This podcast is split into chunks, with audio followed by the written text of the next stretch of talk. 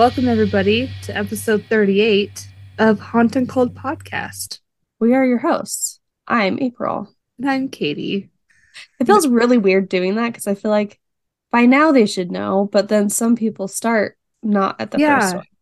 Yeah. I still cannot believe that people still have not even told us whether 36 was thumbs up or thumbs down. That tells me, out of all our listeners, that not one of them made it to the very last 2 minutes. Yeah.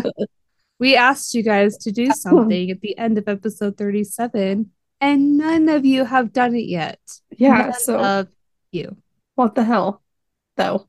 So we feel like no one cares. I feel ignored, and I feel not listened to. Right. Like, hello, is this thing on? Yeah, I mean, it's fine. But also, it's fine.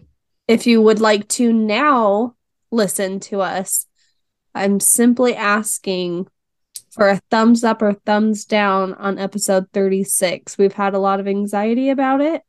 It has a lot of listens, though. Have you seen that? It does. But I also just worry that it's angry listens and not like good listens, you know? Like, get a hold of these guys. Yeah. Gonna listen. Listen to what these idiots have to say, you know? Yeah, hopefully not. I mean, we haven't gotten any angry messages. No, we haven't, but I also don't want those. I want a thumbs up, thumbs down. Simple as that. Just tell us. Right. Like, send us a message on Instagram or an email at honcold@gmail.com and tell us whether or not 36 equals thumbs up, thumbs down. It's easy. Just do it. Easy as that. Yeah. Or just give us an emoji about what you think about it. It can be anything. Yeah, any emoji that equals what your feelings are. Though, just make it so we know what that means. Right. Be descriptive with your emojis. Right. Right. That'd be nice. Right. Oh, but we have a new Patreon. Remember? Oh. Have we not talked about this yet? No. Oh, shit. Yeah, we do. Welcome, Melissa to our Patreon. She is our aunt, and she is cool, and she is probably the one who's going to judge us the least. She's the one that talks to us still at the barbecues. Yeah, she's down to clown. Yeah. What is that even? Hold on. I got to look it up on Urban Dictionaries. Sounds like an insane, like an ICP quote. As a way of saying yes that expresses genuine excitement or happiness. Yeah. Yeah. Melissa's down to clown. Always. Yeah. Yeah. I'd say. Anyway. What do you got going on? What are you up to? What are you doing? Oh, everyone's going to get really sick of me saying this, but I'm going to Disneyland. Again? Yeah, I'll be in Disneyland when this airs. But don't worry. It's going to be the last time for a long time. Oh, really? The only reason why we have gone so much in the last year is just because we got season passes or a year pass, and like we probably won't do that again. We did make it. Does it expire a year after you get it? Yeah. I see. Yeah. So it expires the end of February. So we're going to make this our last trip for our season passes. But also it's quite expensive to take the fam. So it'll probably be like an every other year type of vacation. But yeah. Yeah. We love Disneyland, but it's definitely pricey. So this last trip, we're excited to go see the new Minnie and Mickey's Runaway Railroad in Toontown. It's really cute. We went on it in Disney World, but they're just barely opening the Disneyland ride. Oh, fun. Yeah, okay. It just barely opened last week or something. And then they are updating the Splash Mountain to be Princess and the Frog. And then they're doing... Cute. Improvements to Indiana Jones, but Indiana Jones is closed for a while while they do that. So dang, I remember that one being fun. Yeah, that's the best one of all the rides, I think. But yeah, anywho, Well, that's exciting. Hope you have fun. Hope the weather is good. It's going to be warmer than freaking Utah. My goodness. It was 4 degrees when I woke up this morning. 4 degrees and zero here. Inside of our door, like on the inside of our front door, ice. Seriously? Yes. Whoa. It was weird. I've never seen it do that before. You must have like a humid house. Like for there to be moisture, for there to be ice, you know? Oh, I don't know if it's humid or not. I don't know. It was icy inside for some reason. What are you up to? Do you have updates with life? I'm just destroying my bathroom downstairs because I'm trying to update it. The demolition's the best part. Yeah, it's the least expensive part. I'm excited to see how it turns out to be, though, because your plan sounds really good. Yeah, I'm excited, too. I think it's really going to turn out good. That's all I have going on. Well, should we get on with the show? I guess. Okay, here. Let's see. I did these notes yesterday. Can you hear me? Yes. Okay. Oh. Can you hear me? Yeah. Am I freezing? No. Well, what's funnier is that it took me a while to realize that you were frozen because I thought you were... No way. No, you're frozen. Katie. Oh, I hear you. My story is about Ronnie Lee Gardner. Do you know who that is? Ronnie Lee Gardner. Tell me what era this is. 80s. No. Okay. All right. Ronnie Lee Gardner was born January 16th, 1961 in Salt Lake City, Utah. His parents were Dan and Ruth Gardner. He was exposed to a very difficult and dark childhood. He was the youngest of 7 kids, and his father was an alcoholic. His father, Dan, left the family for another woman when Ronnie was just a toddler. At 2 years old, Ronnie was found roaming the streets of Salt Lake City with bare feet and a diaper. Like, no kidding. Yeah. At 2 years old? 2 years old. So CPS took him and he was sent to foster care for a little bit and then eventually was returned to his mother. So, like, his mom was not, she didn't give a shit. Where were the other 6 kids? Doing the same thing, just roaming the streets. So it gets worse. Majority of the time, his older sister was the one who took care of him. And he later said that he was only 5 years old when his sister and her friend sexually abused him. Yeah. By 6 years old, Ronnie was introduced to sniffing glue and huffing gas. When he was 9 years old, he and his siblings would frequently run away from home, and they would sleep on the streets with the homeless community and use drugs and alcohol. And by 10 years old, he was addicted to drugs, and his parents even allowed him to use drugs and alcohol in their home. So, like, rough, and parents didn't really care. Like, his parents were just... do what you want, I don't want to deal with you type. That's so sad. I know. As he grew up, punishments in his home were always physically violent. He was stubborn and refused to cry or conform. By his teens, he began a life of crime.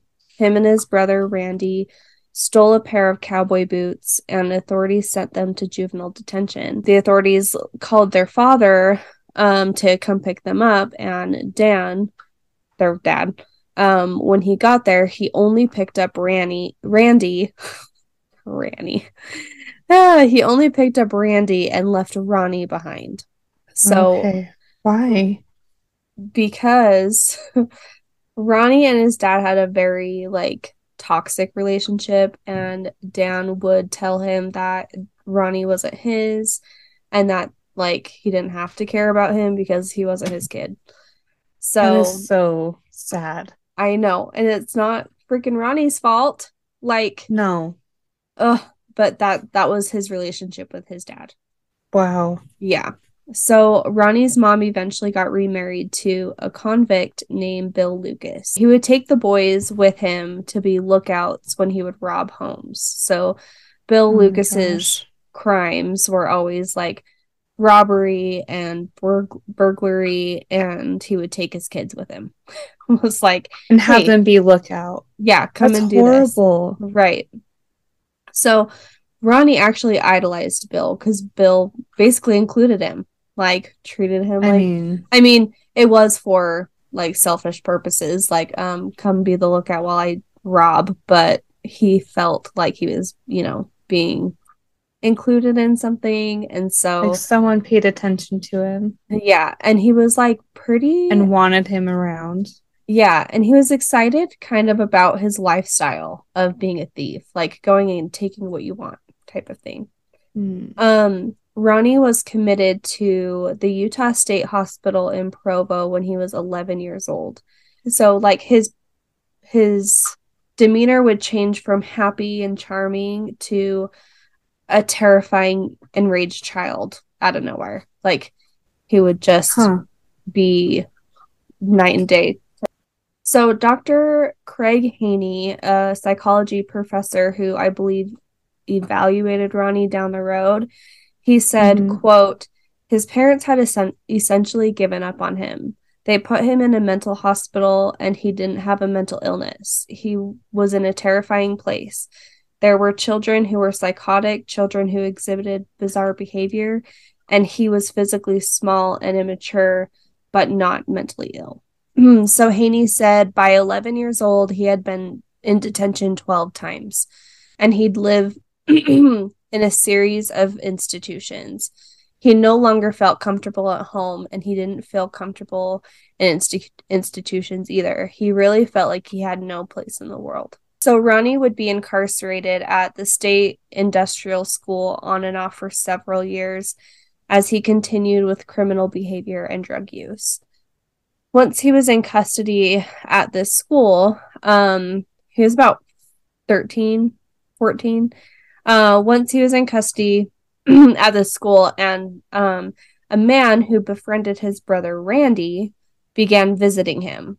His name was Jack Stat, and apparently Randy was living with him. So when Ronnie was released from this school at 14 years old, Jack became his foster parent. Okay, who is this guy? Just a random guy that his brother Randy was living with. Oh. Yeah, so let me tell you about Jack for 5 seconds. He was gross. He would dress as a woman and go to state offices, and during social worker observations, he would dress as a woman so that he could be assigned foster children for the checks from the state. And when he'd get foster kids, he'd basically pimp them out.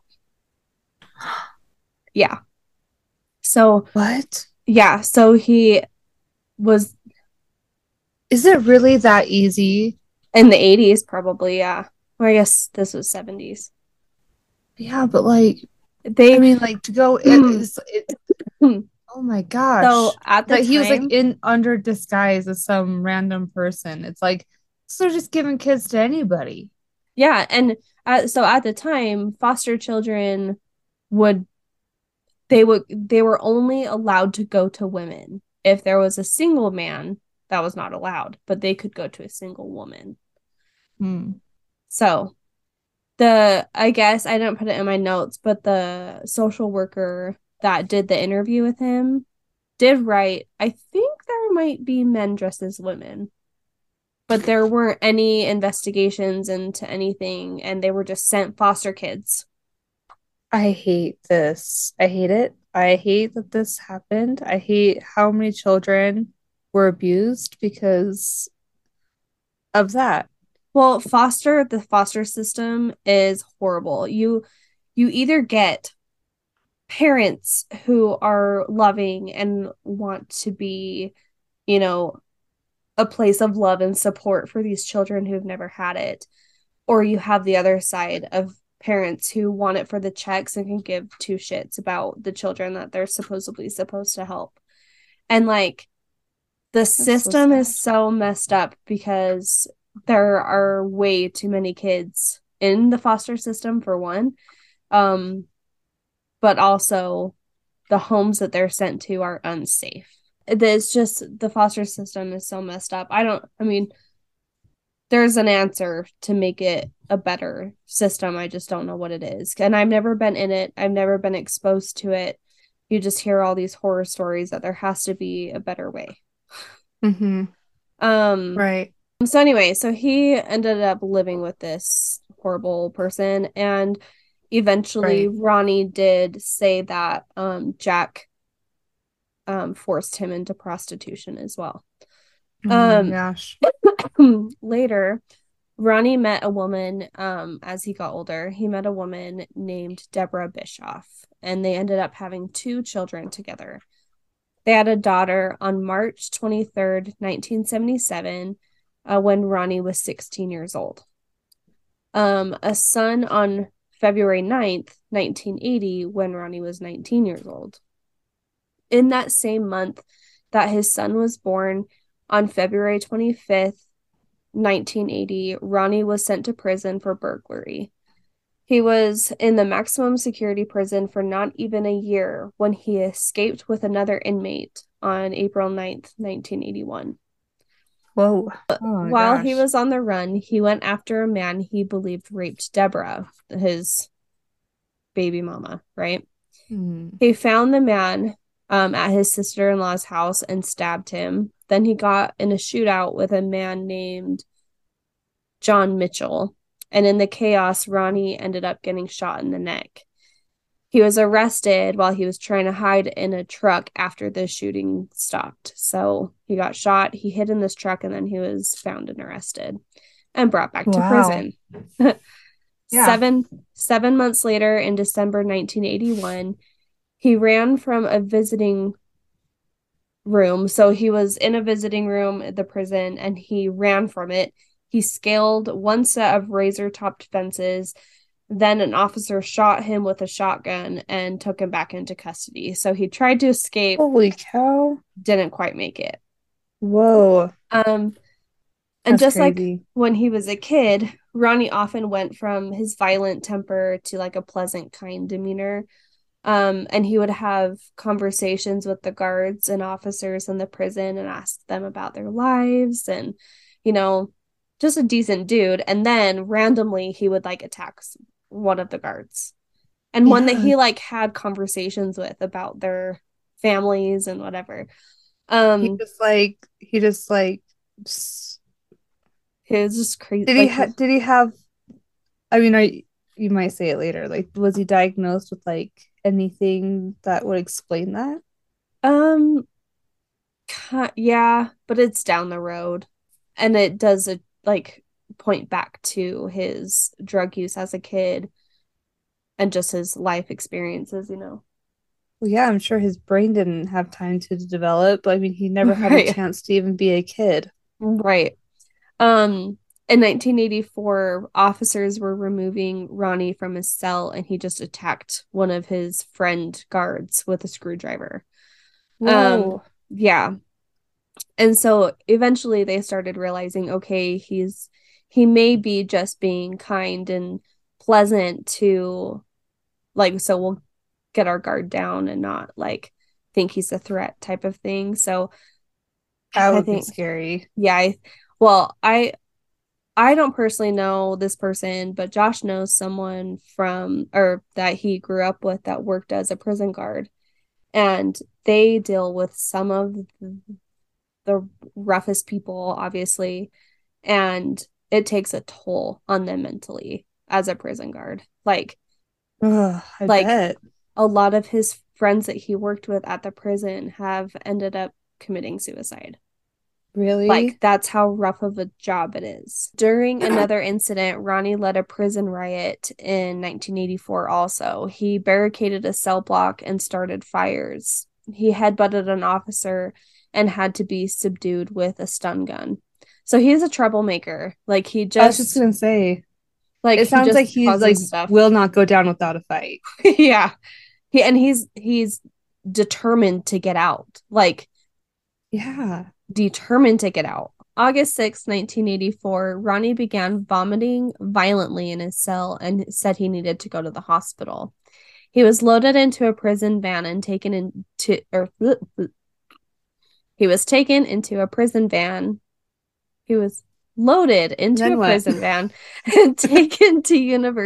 Utah Hospital, which is downtown Salt Lake. As they were waiting for treatment, Ronnie assaulted the transportation officer that was guarding his room. His name was Don Levitt, and he hit him so hard in the back of the head that Levitt almost lost consciousness, and then Ronnie took his gun. Officer Levitt tried to follow his demands to unlock the shackles to free him as quickly as possible. Ronnie leaned down and said to the officer, quote, "I guess you know that if the doctor comes back, I'll have to kill you both." Oh my gosh. Officer Levitt had no choice but to undo his shackles and let him go. So Don Levitt's injuries to his head were so severe from his attack that he had to have his entire head and face reconstructed with titanium rods and a wire. Whoa. That's how badly injured he was. What did he hit him with? I don't know. I didn't say. So once Ronnie was free, he ran to the parking lot and bumped into a man named Mike Lynch. Mike was a medical student and was just walking into the hospital, and he pointed the gun at Mike's back and ordered him to give him a ride. He said, quote, "I don't want to kill you, but I have nothing else to lose." He took Mike's clothes and motorcycle and went on the run. A large manhunt began. Officers from neighboring precincts also joined the search, and they searched for Ronnie for months. For months? Months. Yeah. On October 9th, Ronnie walked into, so the next month, so it was before he was caught, okay? On October 9th, Ronnie walked into Cheers Tavern in Salt Lake City, where a man named Melvin Otterstrom was working at the bar. After Melvin closed the bar, him and Ronnie got into a fight. Ronnie decided that he would rob the bar, and according to him, the gun just went off in Melvin's face during a struggle. But in his face? But according to medical examiner and the police, there was no evidence of a struggle at all. The evidence shows that Melvin was lying on his back and Ronnie pressed the gun against his nose and shot him. Which, of course, Melvin died instantly. My goodness. That's horrible. And he and Ronnie left with only $100. So he did that for nothing. Like, chump change. It's awful. Okay. Oh, it's infuriating. And according to the family, they told Deseret News that Ronnie even attended Melvin's funeral and pretended to be a childhood friend. Are you kidding? How effed up is that? Like, I think that sounds like he is I don't even know, sociopathic. You know? Right, yeah. That's so twisted and horrible. I know. Can you imagine? And no one knew who he was.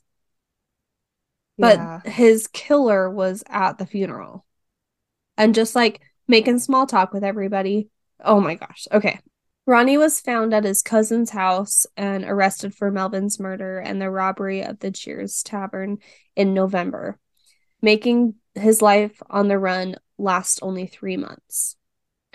Apparently, Ronnie never even left Salt Lake Valley, and no one spotted him. So all these, police groups and whatever were searching for him, and he was just, walking around town.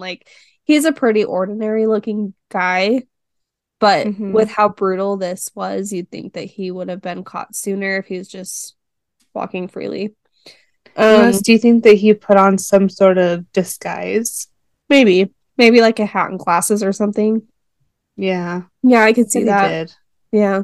So while he waited for his trial for this murder, he was in a maximum security cell, and Ronnie created a plot to escape from a courthouse during his trial. On April 2nd, 1985, Ronnie walked into the 3rd District Court in Salt Lake City at about 8:45 a.m. for a day of testimony on the murder trial. As officers and inmates were there for court, they walked from the basement parking garage. So they pull in to a parking garage just so they can transport the inmates to wherever they need to go. I see. And as they're walking to the third floor, an officer saw something in Ronnie's hands and yelled, "Run, he's got a gun." According to eyewitnesses, either a woman slipped the gun to Ronnie as they passed by, because for some reason, how this freaking building was set up was that just the general population of people were allowed to be in the areas that inmates were passing through. So, dang, someone saw a woman slip him something. But another person testified that they thought they saw that someone taped something to the drinking fountain, and that's where he got the gun is from. Oh. That. But either way, someone got him a gun, right? And it's so scary. Right? Again, like, why are people talking to prisoners? Why do they have telephones? I know, right? I don't know. I don't understand. If you're in the maximum, what is it called? Maximum security. How do you have freaking communication with anybody? Communication with people. Like, I don't know. I guess it's a humanity thing, but like, there's a reason. Was it humane with what they did? Right. Like, there's a reason. Yeah. And with how many times he's tried to escape, you'd think he'd like have limited communication with people. And how he just turns on people randomly. Yeah. Like, he's sketch. Like, he's unpredictable. He's a walking hazard. Right. So there were the officers that were like transporting the inmates. One of them left his post and ran out of the building. The other officer shot at Ronnie, and Ronnie got shot in the shoulder, and he ducked into a records room. In that room, there was attorney Bob Macri? Bob Macri and his colleague, attorney Michael Burdell. Ronnie pointed the gun at Bob first and then at Michael. Bob later testified that he genuinely thought that it was an April Fool's joke. I can't talk. Because it Seriously? Was on April 2nd, and just this guy dressed as a prisoner had a gun and had bloody clothes, and they were like, "Oh, this is a funny joke." So they really didn't. Wow. They were like, "Oh, funny," but anyway, wait for his brain to like shut down and like not be traumatized. You know what I mean? Totally, like, just like, wow, trying to deal with his like trauma. That's insane, right? So they that was Bob's initial thought, but then once he realized what was happening, Bob got down and ran out of the room, and that's when Ronnie shot Michael in the eye. Oh my gosh. Yeah. Once Bob got out of the room, he heard the gun go off and he screamed, "Police, help, murder." And he said in an interview, he said, "I swear, like, I went crazy after that." Like, he just couldn't compute thoughts. Yeah. Oh my gosh. That's so scary. Right. Ronnie left the records room and ran into the Salt Lake County Sheriff's bailiff, Nick Kirk. So Nick Nick heard about the shooting and ran down 5 flights of stairs to protect his judge, because his main duty as a bailiff is to protect the judge, right? So if there's shooting happening, he's got to go and find the judge and keep him safe. So as he's running down these flights of stairs, he bumps into Ronnie, and Ronnie shoots Nick in the stomach, and Nick falls to the floor. Does he die? I'll get there. Okay. Ronnie went down to the second floor and approached a man filling a vending machine. He pointed his gun at him and asked him for a ride. As they walked down the hall, there was an open window, and the vending machine guy jumped out of it. Wow. Yeah, he was just like, "I'm out of here." Well, I mean, like, that's brave. I wouldn't. I probably wouldn't do that. It was a second floor, either. But I wouldn't even think of it. I don't know. I would think like, oh, I'm going to make the, like, was the window open? Yeah. Or was it like, okay. Because I was thinking like, if it was like closed, like, I don't think I would have enough like foot power to break the window. So it's like a failed attempt. Yeah. Yeah. If it's open. Yeah. Yeah. So it was, but open. Even still, like, can you get to the window fast enough? Can you get out without being shot? Yeah. Yeah. Can you make the landing? What's below you? Like, oh, that's brave. If you're scared that he's going to kill you, then maybe you'd take that over whatever that guy's going to do. That's true. Wow. Quick thinking though. Right. Anyway, tell me what happens next. Okay. So the guy jumps out the window, and then at this point, Ronnie had a gun wound to his shoulder, and his gun only had one bullet left in it. So at this point, he's like, okay, like, I can't do anything in my situation. So Ronnie dropped the gun and surrendered to the police on the lawn of the courthouse. Wow. Yeah. So he just went on this chaotic rampage for no reason. Yeah, it seems like every attempt he does, like, it escalates to, like, where him or other people get hurt, and then he just goes back to jail. It's like, but enough. Really, right. This is a little extra. Like, he just keeps, like, going through these theatrics and then gets put back in his cell. Like, he just gets his energy. Like, he gets his energy out, and then he goes back to jail. And it's like, okay, but then just stop letting him out of there. Like, don't take him places. Let him be where he... Like, have the hospital come to him. And if they can't, then, oh, well, that's just fate. Yeah, don't they have medical at the prison? When I watched Prison Break, they did. But I don't know how real that really is. Ronnie was, after he surrendered to the police... He was taken to the University of Utah Hospital in serious condition. He was treated for his gunshot wound to his shoulder, and he was fine. Michael Burdell, who he shot in the eye, still had a heartbeat, but no brain activity at this point. Oh.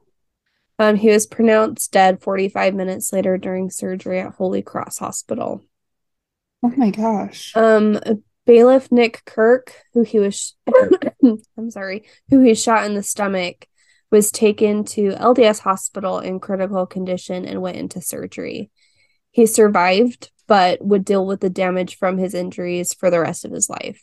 The courthouse was on lockdown after the chaos, because obviously the authorities knew that someone had to help him get a gun, you know? Yep, exactly. So during their search, they found a bag of men's clothes under the sink in the women's restroom. His girlfriend at the time, named Darcy McCoy, was his getaway driver after he robbed and murdered Melvin, who he went there for his testimonies, right? So she was suspected of being an accomplice. So she... We're recording, yeah. Okay, sorry, I had to check. She was found about a mile from the courthouse and was arrested. Her sister Karma was also arrested. Karma's bitch. I mean, so she was also involved in help. So she was the one who put the bag of clothes in the bathroom for him. So she's also in trouble. Darcy agreed to be a witness for the state for the trial about this event and testified against Ronnie. So she, I think, got a plea deal for helping the state or the prosecution. Karma, on the other hand, got 8 years in prison for planting the clothes in the bathroom and relaying messages to and from those who would help him escape. So she was the one who would go to the prison or call him and would talk to him and get the information for the escape. So I got a lot of my information from Stacy Lee, who's the host of Dining with Death on YouTube. And she did a really good job in telling the story, but she was saying that, so her dad's an attorney and, or was at the time at least. And her dad said that she asked him about this and was like, hey, do you remember anything from this time? And he's like, yeah, I kind of do remember that. And he's like, but what I really remember is that this incident at the courthouse changed the way they transported prisoners to and from court. Really? Yeah. So completely changed how secure it was. It wasn't so lenient, and they didn't let common people just wherever, they're transporting people. Ronnie Lee Gardner was sent back to maximum security at the Utah State Prison. He prepared for his trial, and in preparation, he was evaluated by a psychiatrist who would diagnose him with antisocial personality disorder. So that was his diagnosis. I see. Mm-hmm. Okay. Don't really know exactly what that is, but I assume that means that he just doesn't care about other people. Let's look it up. I should have put it in here. Let's look up the definition at least to get an idea of what that means. A particularly challenging type of personality disorder characterized by impulsive, irresponsible, and often criminal behavior. Someone with antisocial personality disorder will typically be manipulative, deceitful, reckless, and will not care for other people's feelings. Jeez. It's sometimes called sociopathy. Okay. Sociopath. And in June 1985, Ronnie pled guilty to the murder of Melvin Otterstrom. So that was the bartender that he killed, and was sentenced to life in prison without the possibility of parole. But then he had another hearing, obviously, for the courthouse event. And Ronnie said during his hearing, quote, "I didn't have to kill anybody. No one done anything to deserve what happened." At the trial for the courthouse chaos, on October 22nd, 1985, the jury deliberated for less than 3 hours and found Ronnie Gardner guilty of capital murder of Michael Burdell, which is the attorney. After the sentencing hearing, the same jury deliberated for 5.5 hours to decide Ronnie should be put to death for killing Michael Burdell and injuring bailiff Nick Kirk. November 1985, Ronnie chose the firing squad for his method of execution, which makes him kind of a popular or a well-known person because, again, the firing squad is not a common choice. Mostly puts him in the headlines. Yeah, because, it's just not common, but it's still on there as an option. So they have to. Is it still today? Yeah. Wow. But they have to do a bunch of stuff. I'll talk you through about it for a second. But okay. He told the judge, quote, "I prefer to die of old age, Your Honor, but if that ain't possible, I'll take the firing squad." So if prisoners choose this method, like we learned with Gary Gilmore in episode 12, the state is required to do a series of appeals to be able to move forward with that choice. They have to kind of jump through a bunch of hoops and go through all these things to see if they choose firing squad, maybe instead of firing squad, they could just have life in prison and die in prison. And sometimes they think the appeals will take so long that they never really get to that point of the firing squad, You look like you're on fire. Yeah, why do I look like that all of a sudden? Is your house in flames? No, it's just this candle right here, but it wasn't red before. No, it wasn't. There you go. Oh, there you go. Okay. I guess it's too late. We're already so far in. I don't need to filter. I'll just be ugly. Okay. All right. Well, I'm not saying you are ugly, but I don't think a filter is going to change anything, The filter won't fix how ugly you are. It's fine. Okay. So, yeah. So, like I was saying, the state is required to do a bunch of appeals and see if they can move forward with this method of execution, right? Which, fun fact, Utah and Oklahoma are the only two states that still offer firing squads as a method of execution. Yeah. Utah and Oklahoma? Yeah. Everywhere else, it's only lethal injection. That's interesting. Yeah. And the reason that Ronnie chose firing squad is because he said there was less likely to be a mistake, or that it's like a for sure thing. Like, you get shot, you're gonna, in the heart, you're gonna die. But with lethal injection, there's been situations where people haven't died, or it's been a slow death type of thing. Just with how you don't know until you don't know until you get there, right? So, anyway, what about electrocution? Oh, they don't do that anymore. That's like long gone. Yeah. I wonder when the last one was. Hold on. We're just going to test the internet. I always think of like the Goofy movie where they're like, and they'll give you the electric chair. Yeah. Yeah. So when I was a kid, I'm like, oh man, that is like top punishment. Like, you go to jail, you get the electric chair. The electric chair was used quite frequently in post Gregg versus Georgia executions during the 80s, but its use in the United States declined in the 1990s due to widespread adoption of lethal execution. In 2021, South Carolina turned back the clock and became the only state in the country in which a person may be forced into the electric chair if he refuses to elect how he will die. What? In 2021, yeah, like either you choose or we choose for you, and you're not gonna like it. Shit.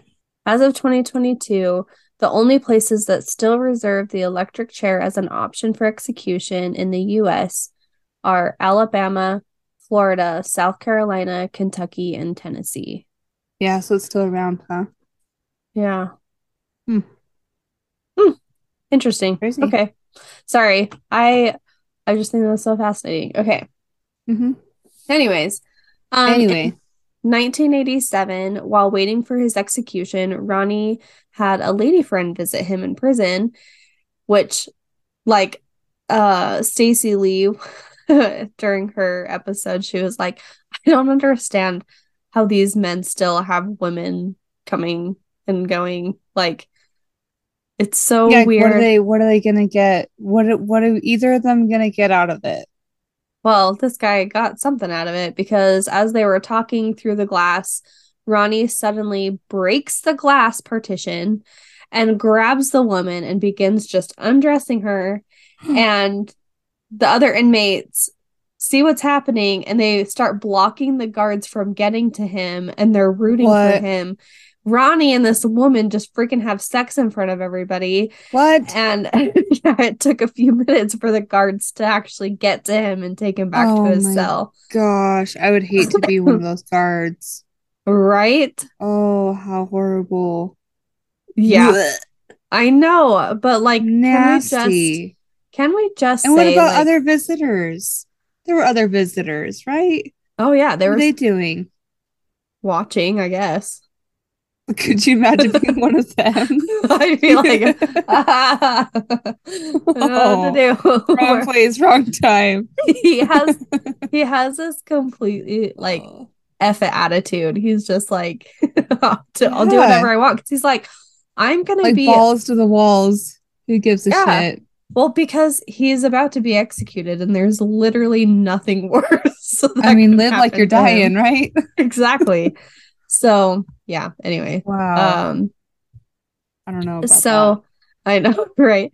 In 1994, Ronnie got drunk on prison toilet wine. What?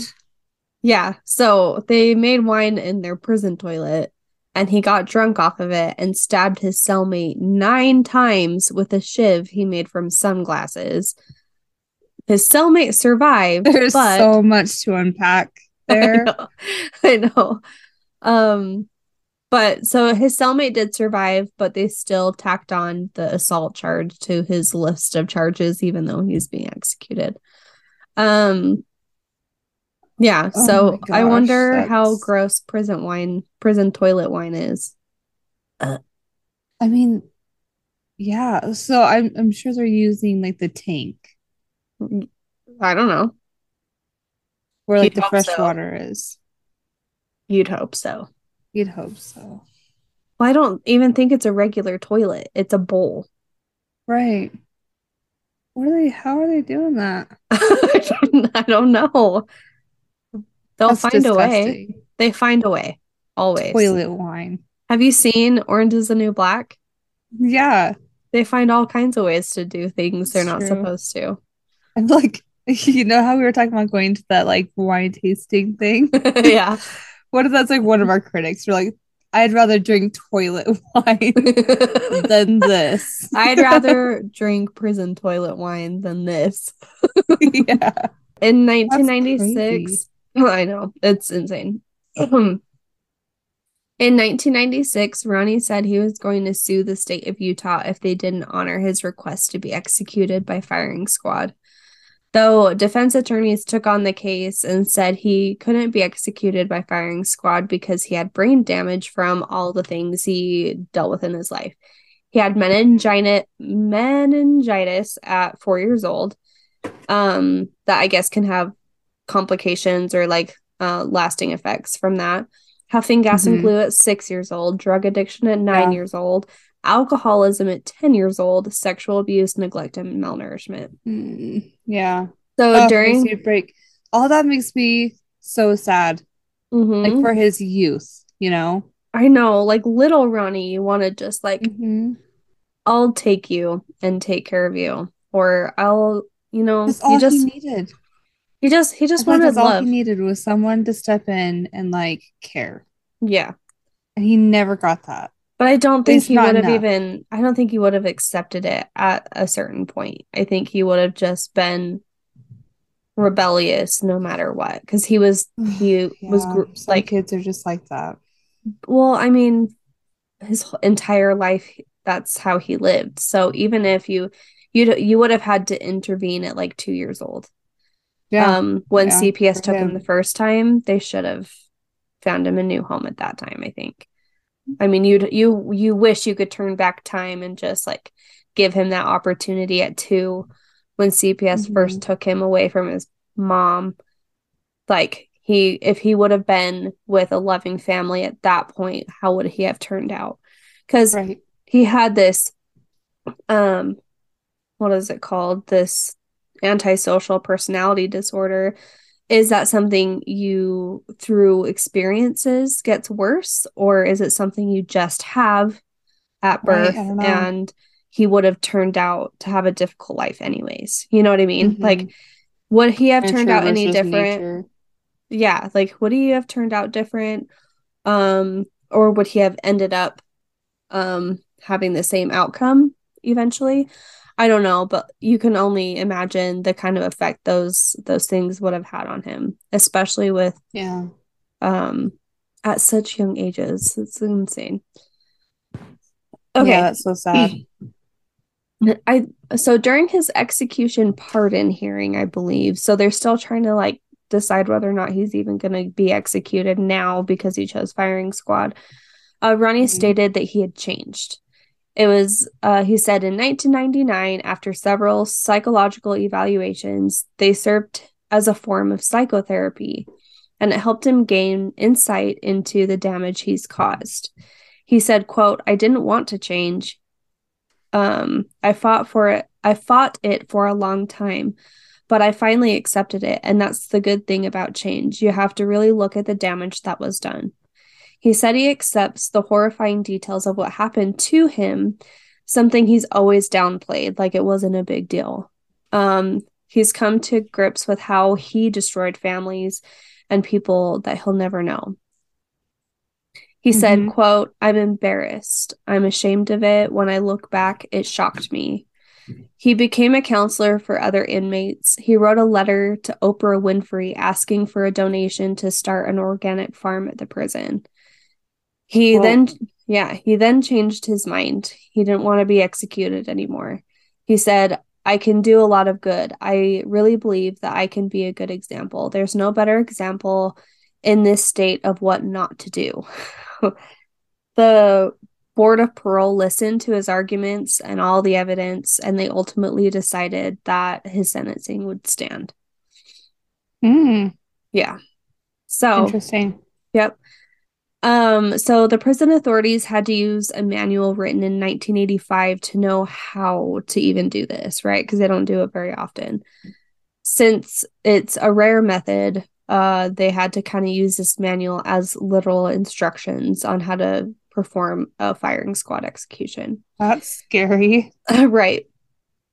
So there was this concrete room with, it's, you feel like, I felt like it would have looked different, but I guess they don't need it to look like aesthetically anything, because it's just a concrete room.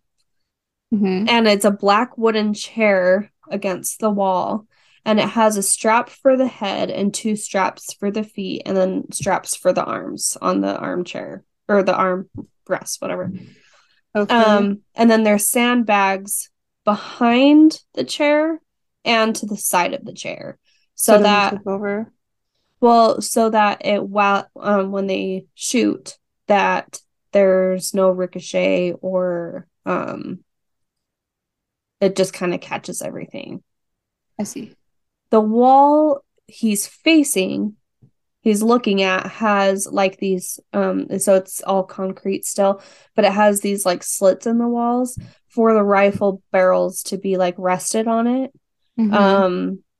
And then they're all aiming at his heart, because they put a target over his chest, over his heart.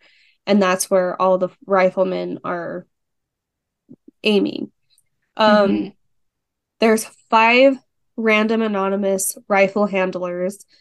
4 of them have live rounds, and 1 of them have a blank round. We did talk about this in the Gary Gilmore episode, but yeah. We can go over it again, because it's which is crazy, because in my story, I'm also referencing that same episode. Oh, you are? The odds. That's funny. Episode 12. That's so funny. Yeah. So 4 of them have live rounds and 1 has a blank round. So none of the people shooting know whether or not they were a part of killing him. There's always a question that they're like, I could have had the blank round, right? Right. So Ronnie Gardner would have a target over his heart. And then they would instruct him or ask him if he has any last words, and then he'd be hooded. They'd count down, and then they'd all fire, right? So that's kind of like what's in the manual that they're like following. 24 hours before Ronnie was to be executed, guards move him from his cell to a death watch cell where he has his last meal. And I forgot to look up what his last meal was. I want to say it was scallops, but I don't know if that's real. Hold on. Ronnie Lee Gardner last meal. Sorry, hold on. He was watching the Lord of the Rings trilogy while he was eating his last meal. I don't even know what would be going through my head during that time. Like, you would have to just like be as positive as you can, but I feel like I'd be having a total meltdown. Right. I was about to be executed. Last meal. His last meal was steak, lobster tail, apple pie, vanilla ice cream, and 7-Up. Why would you choose 7-Up? Yeah. He watched... Oh, so 48 hours. Okay, sorry. So on June 15th, 2010... he ate his last meal, steak, lobster tail, apple pie, vanilla ice cream, and 7-Up. And then he, and then he did a 48-hour fast, watching Lord of the Rings and reading Divine Justice. And he said his fast was motivated by spiritual reasons. Huh. Anyway, okay. Weird. Sorry. He was able to visit with his family. He had a few chosen visitors that he could kind of say goodbye to. He didn't want his family to be there for his execution, so instead they held a vigil for him. I think it was across the street, and they played Lynyrd Skynyrd's song "Free Bird" during the execution time. And on June 18th, 2010, Ronnie was changed into a black jumpsuit, led to the execution chamber, and strapped to the chair. The curtain was pulled back so the execution witnesses could watch.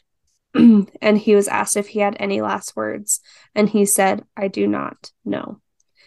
Ronnie was hooded, and a target was placed over his heart. The rifle safeties were flipped off.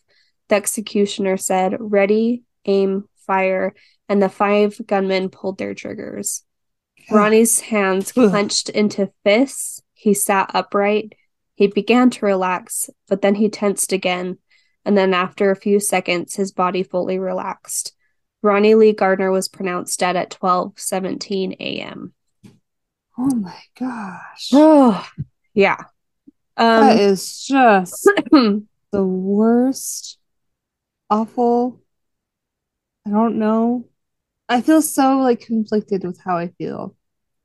I know. It's one of those things where it is graphic to hear his last moments, but then you think about it and you're like, okay, well, is this justice though, or is this inhumane to where maybe he deserved it, or maybe the lethal injection is more humane, or maybe we shouldn't offer the death penalty. It makes you think all these things where it's that's a horrible way to die, but also look at all the horrible things that he did and killed people for $100 or right. You know what I mean? Yeah, exactly. So it's hard, and I think most people wrestle with this tug of war, I guess, with their morals. If the death penalty should even be allowed. But honestly, I think about it, and if I was one of the victims, families, you'd also be yeah, of course he deserves to, be executed. But then, does that just make it a revengeful thing? Isn't it more torturous for them to be locked up for the rest of their lives and waste away in a prison? But then they get 3 meals a day, and then they get reading time and gym time, and they're in a safe place. They're not suffering, but it does surprise me at least who they who ends up on death row and who doesn't, Mm-hmm. There are so many crimes that I feel are just as bad as his that the person didn't end up on death row, and it's why? I kind of think it was because it was an attorney, and he was, well, because he got life in prison for Melvin, the bartender guy. But Michael, the attorney that he shot at the courthouse, I don't know, maybe it was because it was the place and the person. Yeah. I don't know, but there's so many crimes that I think are worth the death penalty. Mm-hmm. That's what I'm thinking. It's pedophiles. Yeah. Honestly. Right. I think that's worth a death penalty. And you hear sentence. They get 14 years of until parole or something, and it's yeah. And then they freaking get released and do it immediately after. There's no cure for that. I'm sorry, but there isn't. Which I don't know if that should be taken out, but I just think that's, personally, I think that's a crime that I think should be under the execution list. Right. Off with their heads. Right.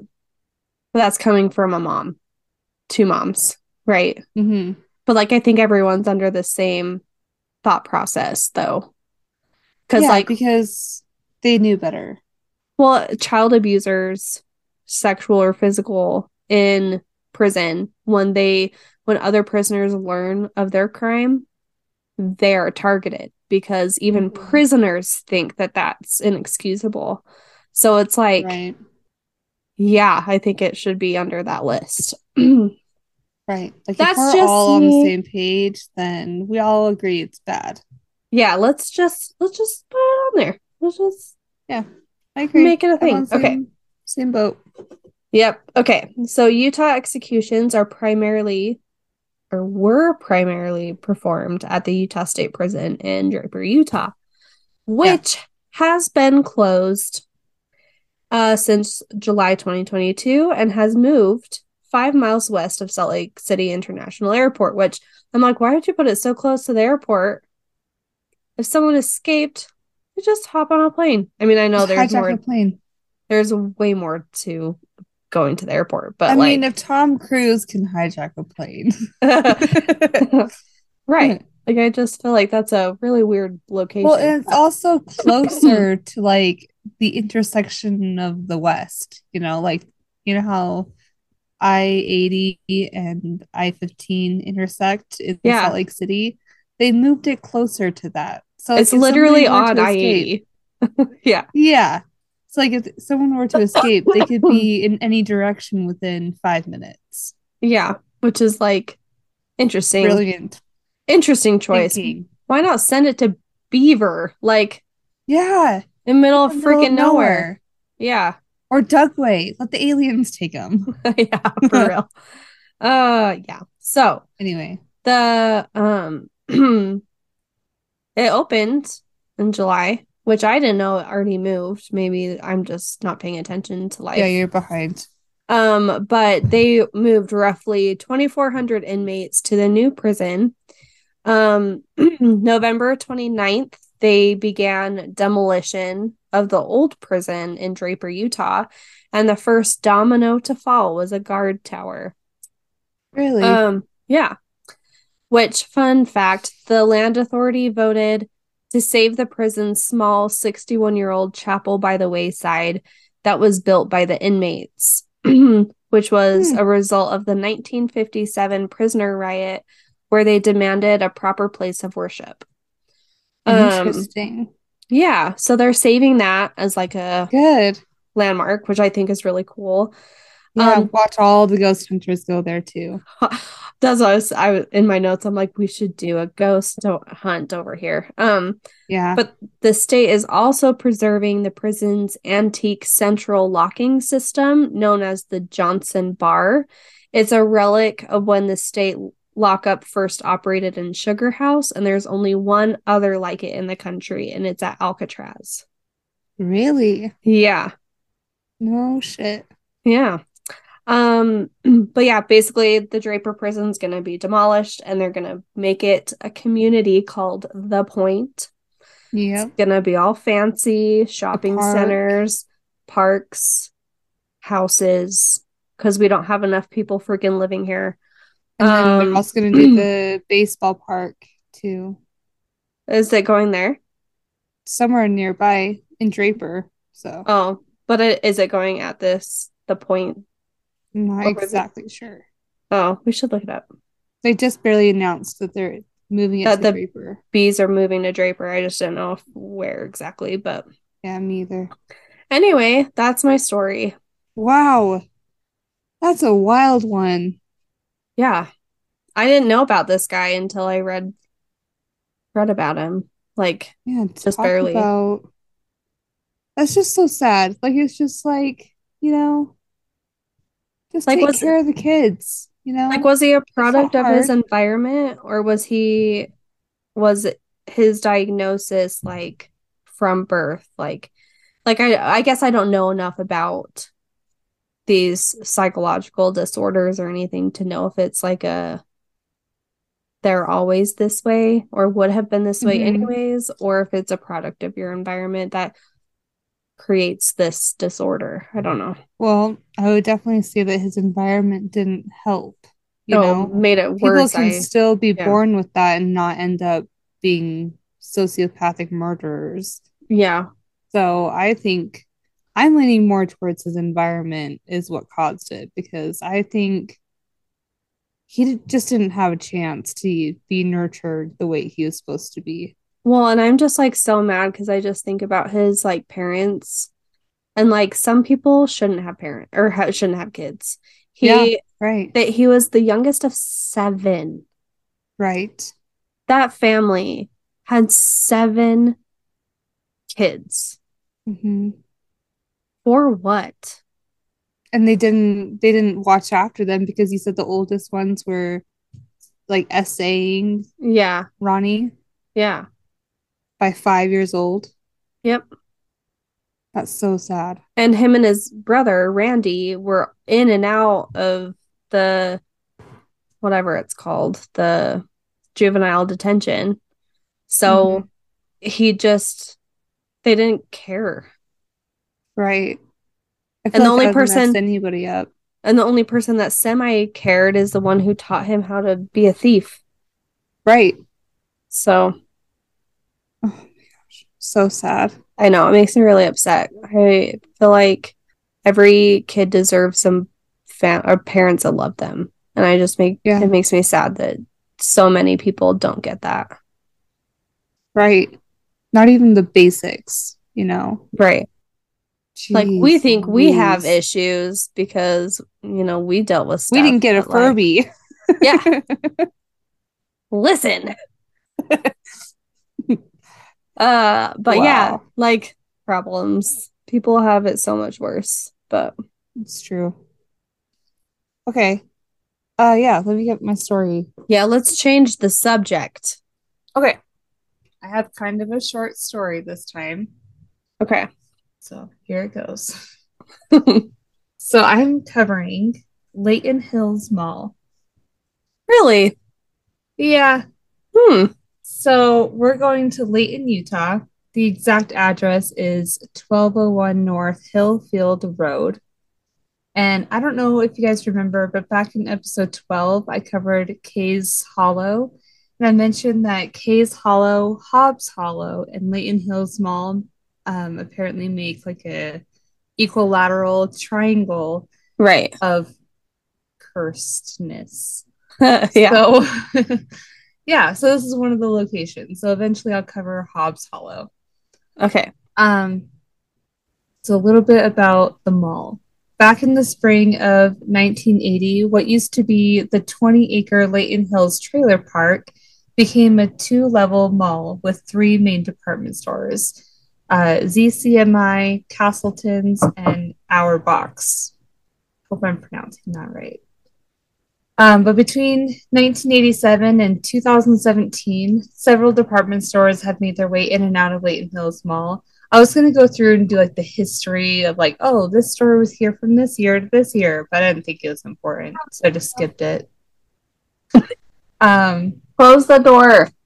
In addition to these different department stores coming in and out, there have also been renovations happening, just to keep the place looking updated and modern, as you would expect with any retail place. Right. So I know we have some listeners that are from that area, so I'm just going to list a few of the stores that have been at Layton Hills Mall just for nostalgia reasons. Mm-hmm. So there was the Bon Marsh, JCPenney, Meyer & Frank, Macy's, Mervyn's, Dick's Sporting Goods. And I guess there was also a sports authority at one point, too. But I didn't put that in my notes. Okay. Sort of fun fact. In the summer of June 2020, it was announced that JCPenney would be closing its store as part of its business plan to close 154 stores nationwide. But apparently that store, that location, was miraculously saved from that chopping board list. So they're there to stay for now. So yay for JCPenney. Yeah, who knows how long that's gonna last. Right. The mall now has over 100 stores, and the upper level is where you will find the food court with classic food chains like Chick-fil-A, Dairy Queen, Hot Dog on a Stick, and Subway. plus others. Mm-hmm. The lower level is where they have an interactive aquarium called Sea Quest. Also on the lower level, they have a kids play area that was sponsored by Weber State University. Oh, huh, that's cool. So this may seem like an ordinary mall, but it's rumored, not confirmed, that it was built on an ancient Native American burial ground. I mean, isn't all of Utah? Yeah, I know. I was thinking that too. Like, anybody could say that. I feel like, you know, yeah. Like it's all not ours. So, right. So it's not confirmed. It's just rumored that it's been built on top of this burial ground. Right. There have been stories of paranormal activity ever since it first opened. Really? Yeah. I read several stories of former employees who have worked at the mall, and they say the stories are all true, and things definitely happen here. Stories from the cleaning crew and security guards about experiencing paranormal activity in the middle of the night. They said that potted plants will relocate themselves when you're not looking. What? And when you look closer, the dirt from the plant has been disturbed or dug up and usually spilled onto the ground. Oh my gosh. That's do they crazy. Have a golden retriever somewhere? Yeah, right? Or like a gopher.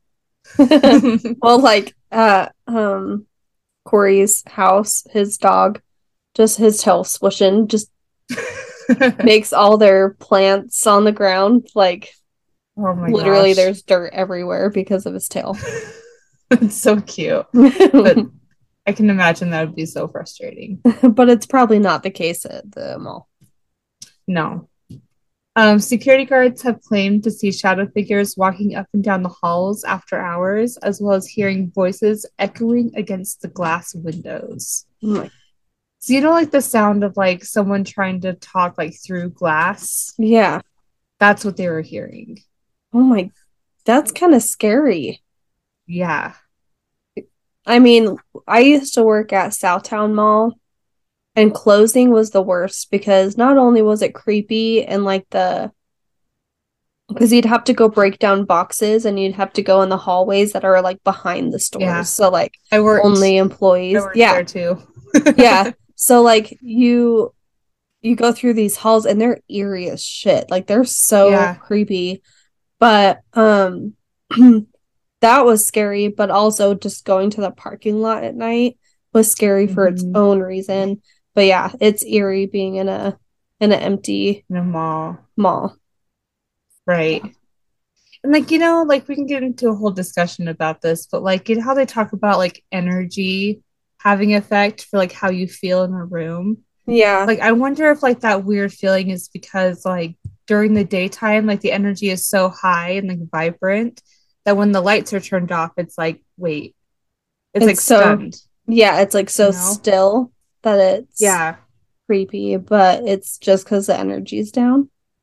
That's what I wonder. Okay. I could see that. That's my theory. Hmm. But I mean, some places really are creepy as shit, but like, right. I could see that being the case, but I don't know enough about like energies to like have a real opinion about that, but that would make sense to me. Like that explanation kind of makes sense to me, I think. But what I was saying though is that like some places truly are just creepy. Like but those places usually are creepy during the daytime too. Like it's not a daytime nighttime thing, it's like just all the time. It's just like nighttime amplifies it. And those experiences were from like the cleanup people. Cleanup crew and the security guards. Oh, okay. Mm-hmm. Some employees have said that when they've closed up their stores late at night, or even sometimes when they're opening up early in the morning and they're alone, you know, just inside their stores, that the mannequins will move on their own. Oh, if I saw that, I would have quit. Yeah. I would have quit so fast. Wouldn't that be so scary? That would be the creepiest thing in the world. Mannequins are freaky looking anyways, but like... Mm-hmm. Moving on their own? Nope. They said that they will change position or the clothing will shift without anyone touching it. That's scary. But you wish there was like a security recording of it or something. Yeah, it's like, where's the footage? Like, I know. Like, you experience this. I mean, I guess a 17-year-old person working at the mall isn't going to be like, I need the security footage for this morning at 7 a.m. There's no crime, but something happens and you need to let me see it. But any manager that would say no to that is lame as hell. I know, you shouldn't even be working there anyway. That should be a good tester. Like, if that happens to you, ask your manager to see the footage. If they say no, or if they act weird, they are not for you. That place is not for you. They don't pass the vibe check. They're in on it. Yeah. Or they'll say, oh, our security cameras haven't worked for years, but they're just there to prevent people from stealing, which yeah, that's likely. That's honestly likely. Even in 2023, that's likely. Right. I read stories where some employees will come into their store in the morning and find that some of their merchandise has been completely rearranged overnight. Are you sure you don't have someone living in the store? Yeah, or like the security guard, like secretly shopping, you know? Or the person who closed was like, whatever you did, I'm going to undo. Yeah, like I like we had that when people would redress mannequins because they didn't like how you dressed it.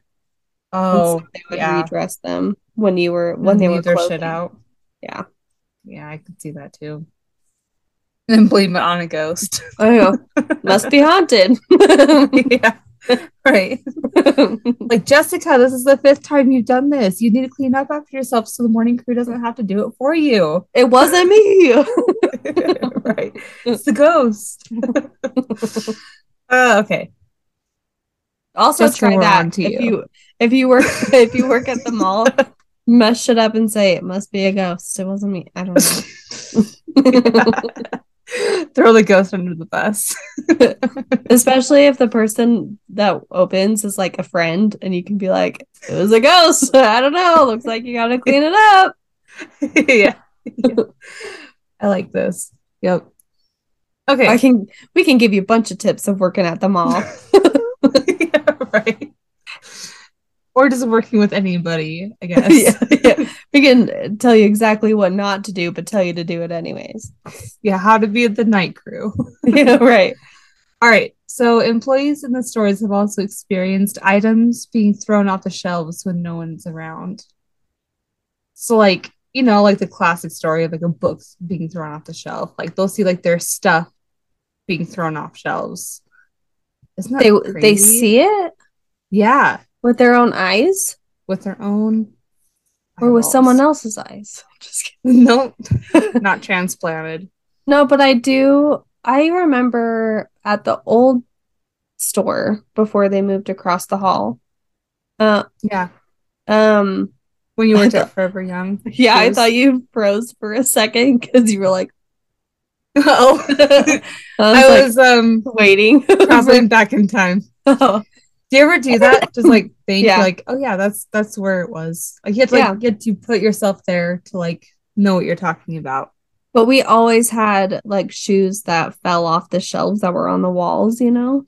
Really? But it was probably because the shelves sucked. Or the neighbors and the other store like hit the wall or something. But they see it with their own eyes. Yeah, that would freak me out too, and also not worth $8.25. No, never. Well, that was my raise. $7.25. That was your raise.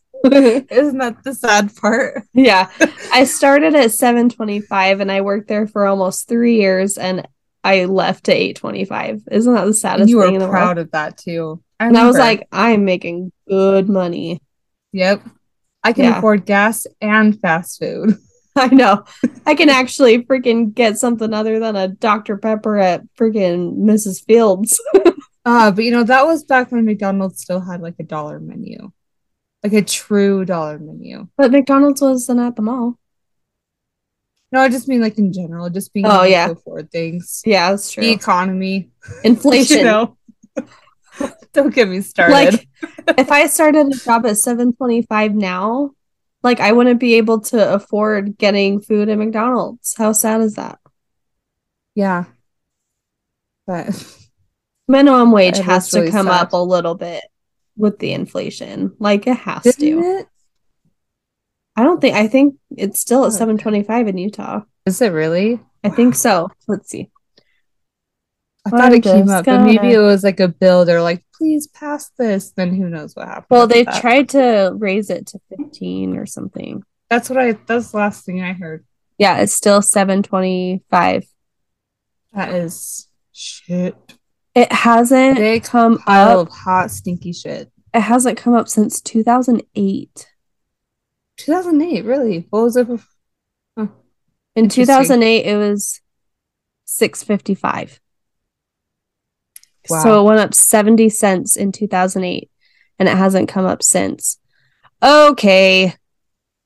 That's enough. That's not all right. If you can't... you can't even get a combo meal for $7.25 anywhere. Like, if you can't afford to pay your employees, you can't afford to have a business. I'm sorry. You can't even get a full thing of freaking, you know, those huge egg things? Those are over $8. You mean like the 24, like the 4 dozen? It's 20 something dollars, dude. Yeah. But okay, so there's like the 18 huge cartons, and then they have a midi carton, and then they have the regular dozen. The regular dozen right now, I just bought for $5. That's pretty cheap. $4.80 or something like that. For 18? For 12. Oh, for 12. Doesn't it come in a dozen? The smallest size? Yeah, that's it. Yeah, sorry. I thought you were talking about the next one up. No. The midi, I think, is about $9, isn't it? Yeah, that's what I bought the other day. It was $8.88. Yeah, and then the big, huge, huge ones are like $18 to $20. And so you couldn't even buy more than a dozen eggs for minimum wage right now. You would have to work 2 hours to afford. And that's before tax. Before the taxes. So after all the taxes come out, you'd have to work 2 hours to get 18 eggs. That's so sad. That is awful. What they should do is really just bring down the prices of eggs. Well, inflation just needs to come down altogether. Yeah, right? Not just the eggs, but like literally everything would be nice. Yeah. Then you can keep minimum wage where it's at if everything else is cheaper. Right. But with where the prices are right now, minimum wage has to come up. Even to $9. Like, it doesn't even have to go up to $15. Why can't it go up to $9? Mm-hmm. It needs to stay at least in pace with 18 eggs. The price of eggs should determine what minimum wage is. Right. That's mom politics. If I have to work 2 hours for a carton of eggs, despicable. Like, what? Anyway, that's horrible. It's fine. We're just, we spent a lot of time on how offended we are by minimum wage. But... right. It doesn't even affect us anymore. We're just like, oh, no. How dare they? 16-year-olds aren't out buying eggs, but still. Yeah, that's true. And if they are, good for them. Good for them. They know their priorities. Eggs. You raised a good child. It's a really great source of protein. It is. Unless they're buying it to throw at people. Which I don't think people do anymore. No. We lived in a time where we would attack our enemies with eggs and toilet paper. And now no one can afford eggs and toilet paper. And then call them right after, like, look outside. Yeah. That we spent our childhood doing that. Yeah. Stacy was always our getaway driver. It was not eggs, but the toilet paper. Yes. Right. We didn't do eggs. No. Because that was, like, actually putting damage on people's stuff. Yeah. We just littered. Yeah, we just did toilet paper. Oh, okay. Sorry. Days. I know, huh? Okay. And it took me the longest time to learn that that was a mean thing to do. I know, because we. I thought it was to show someone that you like cared about them. Like, hey, we're friends, and I just did this to you. Like, you're on. Like, you're it. you know? You do that to your friends, and then they do it to you. Yeah. That's how we grew up learning it. But come to find out, you do that to people you don't like. Because we played the game wrong. Yeah, we're like, maybe that's why we have no friends, is because we toilet papered them all. we read the room wrong. Yeah, we're like, hey, look outside, and they're like, what did I do to you? You're like, ooh. you know how they say like, kill them with kindness. Yeah. Like, we were probably toilet papered so many times that, like, our mom was probably just like, it's okay, honey, it just means that they like you. It's just to do it to them back. Right. We're like, okay. That's what you do with friends. It's fine. Yeah. When really, well, to be fair, we just toilet papered Taylor's cousins. And her dad. And her dad. Stacy's ex-husband. Looking back on it, it's pretty funny. We did that a lot. We toilet papered his house a lot. Like, we knew exactly, like, okay, you get the tree, I'll get the bushes. And you get, like, the lights, you get the door. Like, we knew our posts. There was no way he didn't hear us, though. We were loud as we could possibly be. We were laughing so hard. Playing music. Oh, yeah. Yeah. Yeah, why did we play music so loud in the Jeep? I don't know. Those are the days. We weren't stealth by any means. We didn't know how to do things. Didn't know how to make friends. Didn't know how to treat friends. Didn't know how to be stealth. It's fine. Okay, go ahead. Yeah. Okay. What am I reading? Where am I? I don't know. Okay. We just went on a tangent. Some people have experienced the lights turning on and off on their own, as well as being touched with no one being around. And interestingly enough, I was going to put my notes, but I ended up not. The people who mentioned that they had been touched, they all said it was in the back. Like, they got touched in the back. Isn't that weird? Like the back of the store, or like on their back? No. Like, on their back. Oh, okay. So I don't know. I feel like when, like, one thing is the same, it's like, why? Yeah, that's interesting. Employees have said that drawers and cupboards will open and shut on their own. And employees have said that another weird thing that has happened is that the phone will ring, and when you answer it, nobody will be there. But if you go to look at the phone record, or like the incoming call list, that call won't show up. Weird. Like a ghost call. Completely a ghost call. What? There's a weird sound behind me. Is it a ghost? It sounds like Cooper's eating his bone right behind me, but he's not in the room. Ooh. Weird. Unless he's right at the door, and I don't know how to hear things in the right amount of space. Maybe like the direction of sound is weird for some reason. I don't know. Okay, go ahead. I saw a video where someone was being interviewed inside the mall, and I believe that she was talking about her daughter who worked at the mall, and like talking about her experiences that she's had, like her paranormal experiences. Mm-hmm. She had like a whole list of things, but one thing that she said that was kind of out of the norm was that her daughter once saw an apparition of a Native American woman with a very large headdress on. Wow.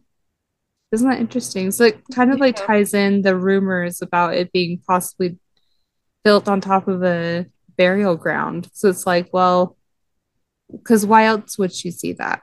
You know? Right. So unless she's lying, but I'm going to assume that she's not. So we're going to be trusting people and we're going to think that this is real stories. Right. But yeah, that's crazy. Yeah. I would imagine that it's either a burial ground or just the place of death or place that they lived or attached to. Mm-hmm. It could have even been just like a place where they lived. Didn't have to necessarily be a burial ground for it to be haunted. Yeah, right? That's true. Yeah, I would think so.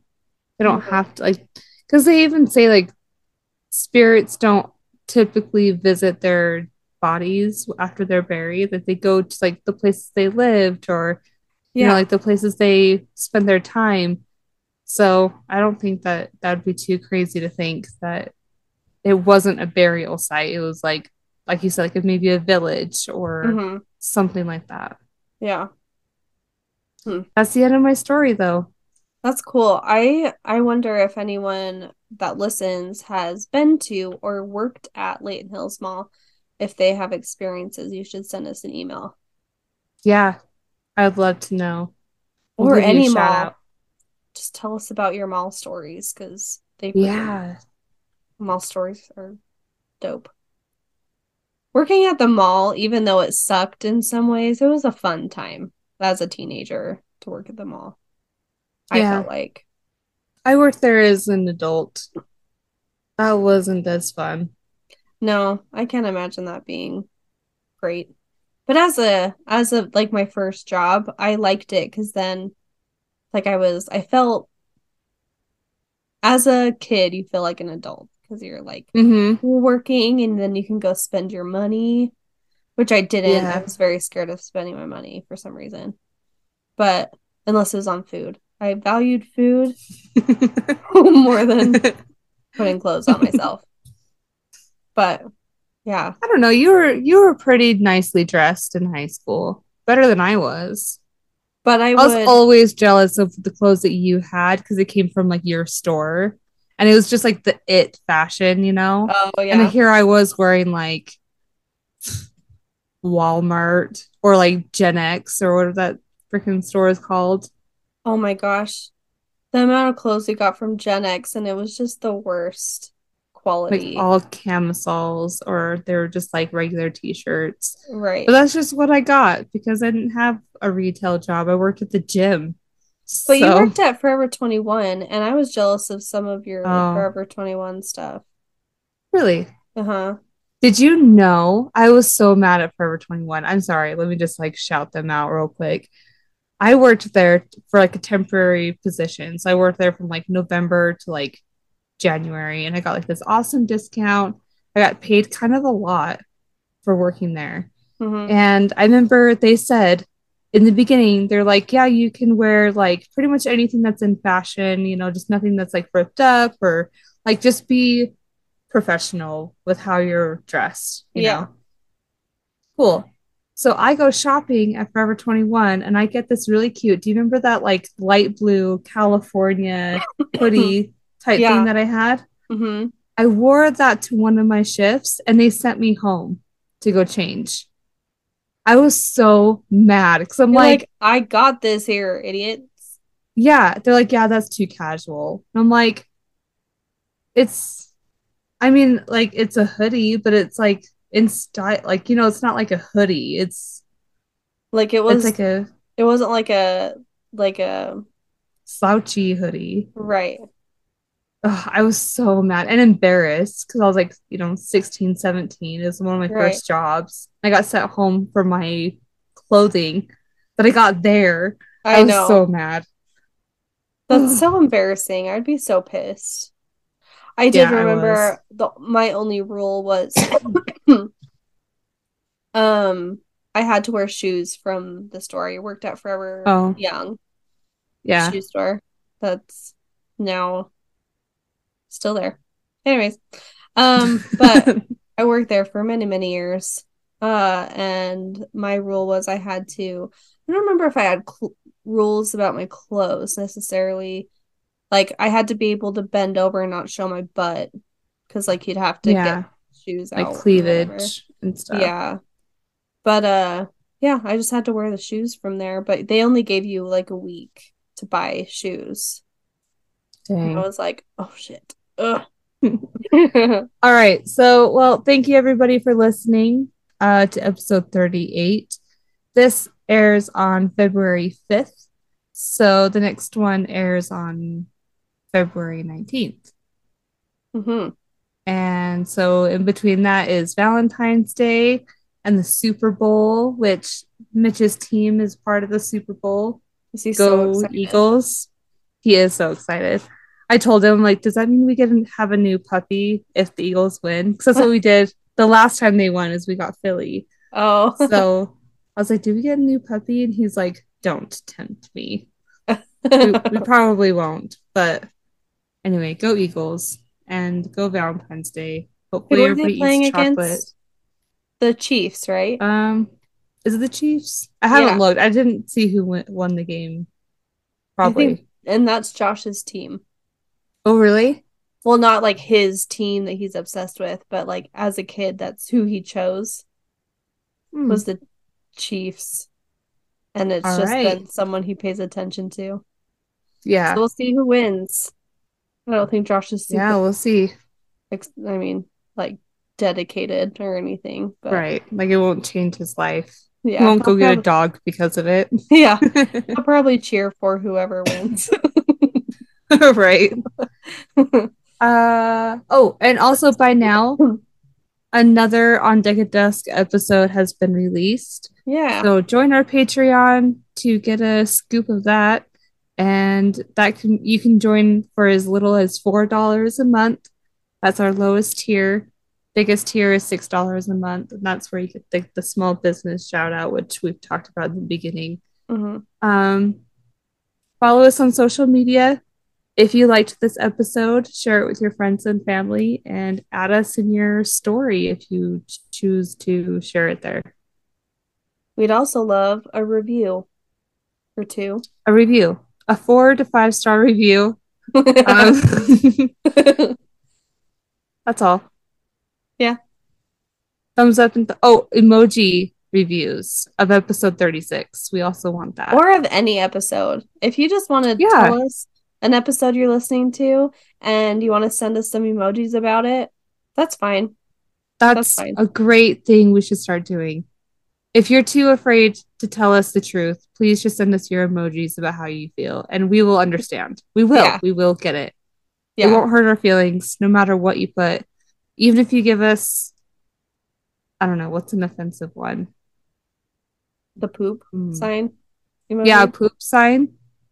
We'll say, oh man, they thought it was the shit. Yeah. We'll turn it around to be positive no matter what it is. Yeah.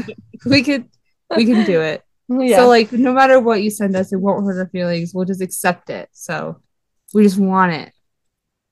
Yeah. It will hurt our feelings, but we'll pretend it was positive. We'll cushion it as much as we can. Yeah, exactly. But, yeah, be honest. It's fine. Yeah. I mean, with 4 or 5 star reviews, because that helps us. Yeah. Be honest, but, like, gentle.